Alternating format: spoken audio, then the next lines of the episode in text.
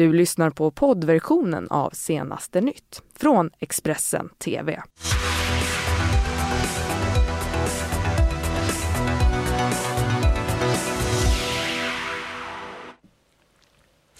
God morgon! Hjärtligt välkomna hit till senaste nytt denna lördag. Jag heter Ylva Johansson och det här det är våra rubriker.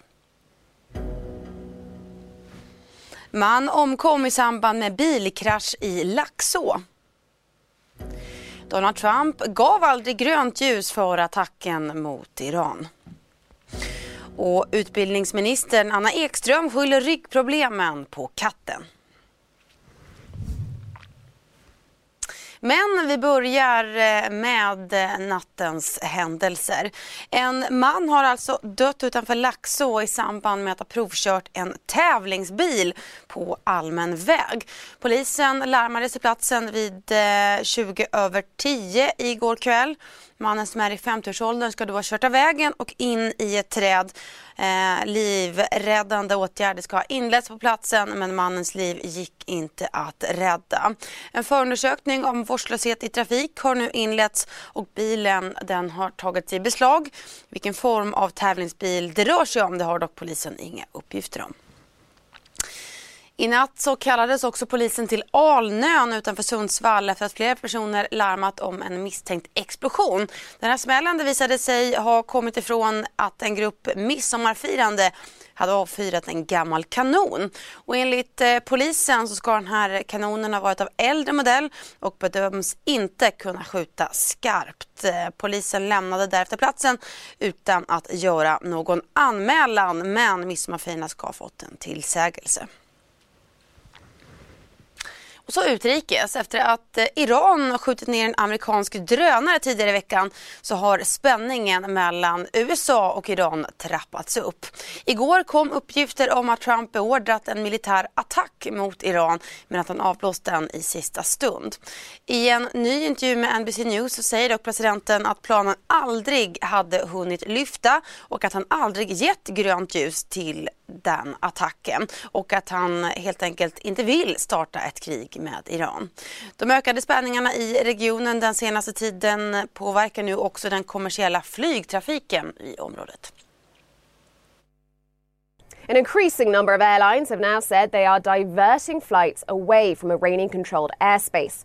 The list now includes Qantas, Emirates, British Airways, KLM, and Lufthansa, as well, of course, as United Airlines, which suspended its service from Newark to Mumbai on Thursday. The area in question is a narrow strip of airspace hugging the Iranian coastline over the Persian Gulf and the Gulf of Oman. And looking at flight data Friday, very few airlines could be seen flying over it. Only Iranian, really, and Qatari operators. And you know, this adds to the already very complex nature of aviation in the Middle East. Already, airlines avoid flying over countries in conflict, such as Libya, Yemen, Syria, and inter country disputes also factor in. For example, Qatari operators cannot fly over Saudi Arabia's airspace, and that leads them occasionally to make very lengthy, very costly diversions. And that is the problem for airlines here. Diversions can be very expensive. More time in the air means more fuel and other operational costs. Of course, these airlines just don't know how long tensions between the US and Iran will impact flying in the region. Ja, och hela den här, eh, det här har ju att göra med de två oljefartygen som eh, attackerades i Omanbukten för någon vecka sedan. Igår gjorde demokraten eh, och representanthusets talman Nancy Pelosi också det tydligt att Vita huset eh, faktiskt måste ha kongressens godkännande innan de gör, eller innan de går till angrepp mot exempelvis Iran. I don't know how imminent the strike was. You hear different things, uh, but uh a strike of that amount of collateral damage would be very provocative, and I'm glad the president did not take that. We think there are many options that are not what they call kinetic, that is to say, a strike on the country uh, that might be more useful, but those are options the president is considering. maybe be very clear. The Democrats in the meeting, House and Senate Democrats, were very clear uh, that Congress must act, uh, must have the authority of Congress uh, before we initiate military hostilities in, into Iran. Ja, och med det så lämnar vi utrikespolitiken och tar oss återigen inrikes. Det ska handla om utbildningsminister Anna Ekström som ju vill skapa ordning och reda i skolan. Samtidigt så är det inte alltid lätt med ordning och reda i hemmet. För Expressens Karin Sörbring så berättar hon nu om hur hennes katt har makt över henne till den grad att både hennes sömn och hennes kropp påverkas. Anna Ekström, vill du berätta på vilket sätt katten Ralf har påverkat din rygg? ja, katten Ralf har en mycket negativ inverkan på min rygg. Det är nämligen så att eh, katten vill, Ralf vill sova på ett särskilt ställe i min säng och det innebär att jag är tvungen att ja, helt enkelt anpassa min sovställning efter katten Ralfs önskemål. Och faktum är att eh, ibland så vill han att jag ska ligga huvudet i fotändan så att jag kan klappa honom i sömnen. Det händer att jag gör det. Och eh, då säkerställer han det genom att kliva upp och sen så drar han med sina klor i mitt hår till dess att jag ändrar mig och vänder mig och lägger mig med huvudet i fotändan. Så jag är lite som Pippi Långstrump fast jag inte har fötterna på kudden utan huvudet på kudden. Sover bak fram och eh, gör precis som katten Ralf vill. Växte upp med många kvinnor som var hemmafruar. Hur har du själv gjort för att kunna kombinera yrkesliv och familjeliv? Det är jättesvårt, eh, men jag har ju precis som många andra kvinnor kommit fram till att ska en kvinna göra karriär, ja då måste man vara gift med en jämställd man. Och jag har varit gift med en jämställd man i 33 år nu. Hur vill du bli ihågkommen som utbildningsminister? Alltså jag vill bli ihågkommen som utbildningsministern som såg till att vi fick ordning och reda i den svenska skolan både ordning och reda i undervisningen men också ordning och reda i styrningen av svensk skola. Det finns eh, mycket att göra för att svensk skola ska styras på ett smartare och bättre sätt och jag vill ju att skolan ska vara verkligen den här gemensamma bildningsinstitutionen som ser till att barn och elever växer upp och lär sig mycket i Sverige oavsett vilken familj de är födda i. Och med det har det blivit dags att kika på dagens hållpunkter, alltså de saker som är viktiga att hålla koll på just idag. Ehm, idag så är det NHL-draft. NHL-klubbarna de väljer de största unga talangerna vid en gala i Rogers Arena i Vancouver. Och favorit att väljas först i år det är amerikanen Jack Hughes men även Kapo Kakko från Finland tippas att väljas bland de första namnen. Sen klockan ett, eh, då är det dags för Sommar i P1, eh, årets första sommarpratare. Det är skådespelaren Fares Fares som ju fick sitt stora genombrott i eh, biosuccén Jalla Jalla som nu är aktuell i den hyllade HBO-serien Tjernobyl om kärnkraftsolyckan där 1986. Eh, han har ju även gjort internationell karriär den senaste tiden i andra eh, uppmärksammade filmer och serier som till exempel Star Wars Rogue One eh, och i tv-serien Westworld. Eh, och det är alltså han som kommer att inleda årets Sommar i P1. Klockan 17.30 då är det slutspel i fotbolls-VM eh, som eh, alltså nu inleds. Tyskland möter Nigeria i den första åttondelsfinalen. Senare på kvällen så möter Norge Australien och på måndag då spelar ju faktiskt Sverige sin åttondelsfinal mot Kanada.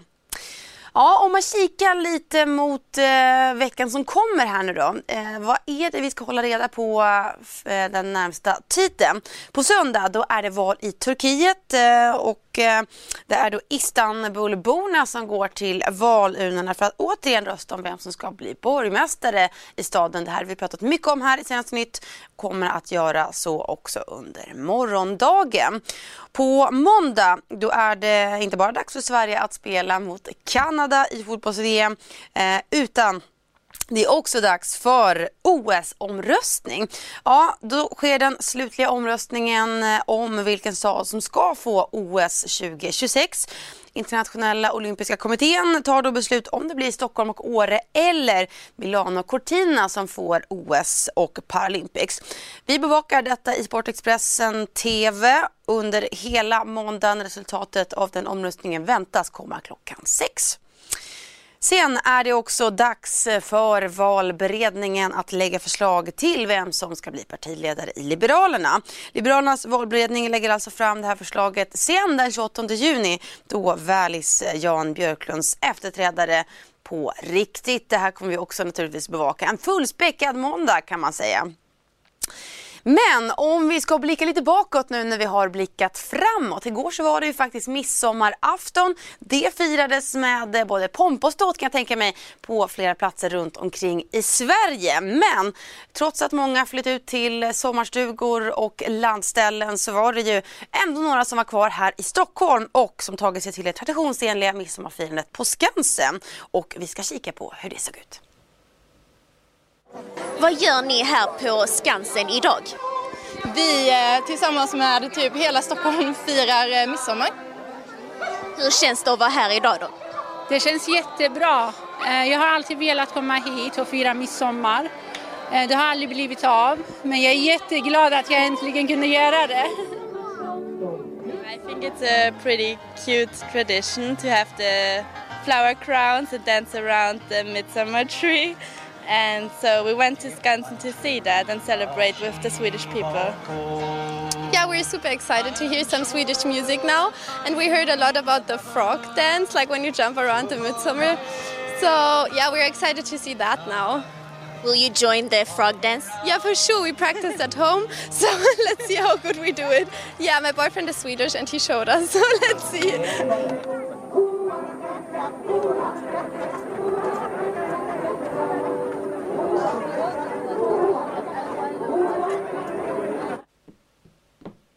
Ja, man blir ju nästan lite sugen på att eh, hoppa till själv när man eh, hör och ser de där härliga eh, bilderna från Skansen.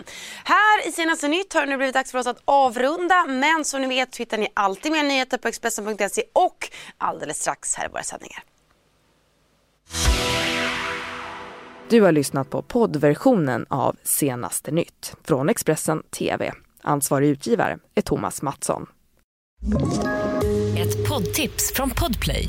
I fallen jag aldrig glömmer djupdyker Hasse Aro i arbetet bakom några av Sveriges mest uppseendeväckande brottsutredningar. Går vi in med hemlig telefonavlyssning och, och då upplever vi att vi får en total förändring av hans beteende. Vad är det som händer nu? Vem är det som läcker? Och så säger han att jag är kriminell, jag har varit kriminell i hela mitt liv men att mörda ett barn, där går min gräns. Nya säsongen av Fallen jag aldrig glömmer på Podplay.